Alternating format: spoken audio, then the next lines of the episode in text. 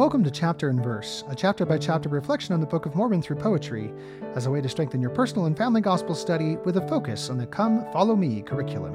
One chapter, one verse. My name is Michael D. Young, and today we have a text based on Ether 15. The focus verse for this text is Ether 15 19.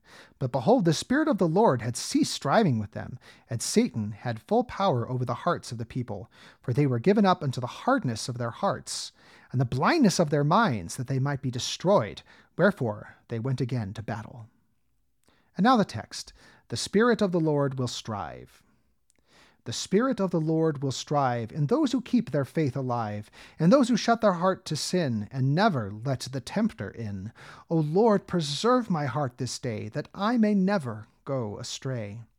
The Spirit of the Lord will stay in those who do not cast away the gentle swelling of faith's sprout but cast away the thorns of doubt. O Lord, renew my heart this day, that I may never go astray. The Spirit of the Lord will grow until the heart will fully know the mysteries of God's kingdom here, until the Savior shall appear. O Lord, expand my heart this day, that I may never go astray. Thank you for listening. If you like what you hear, please share.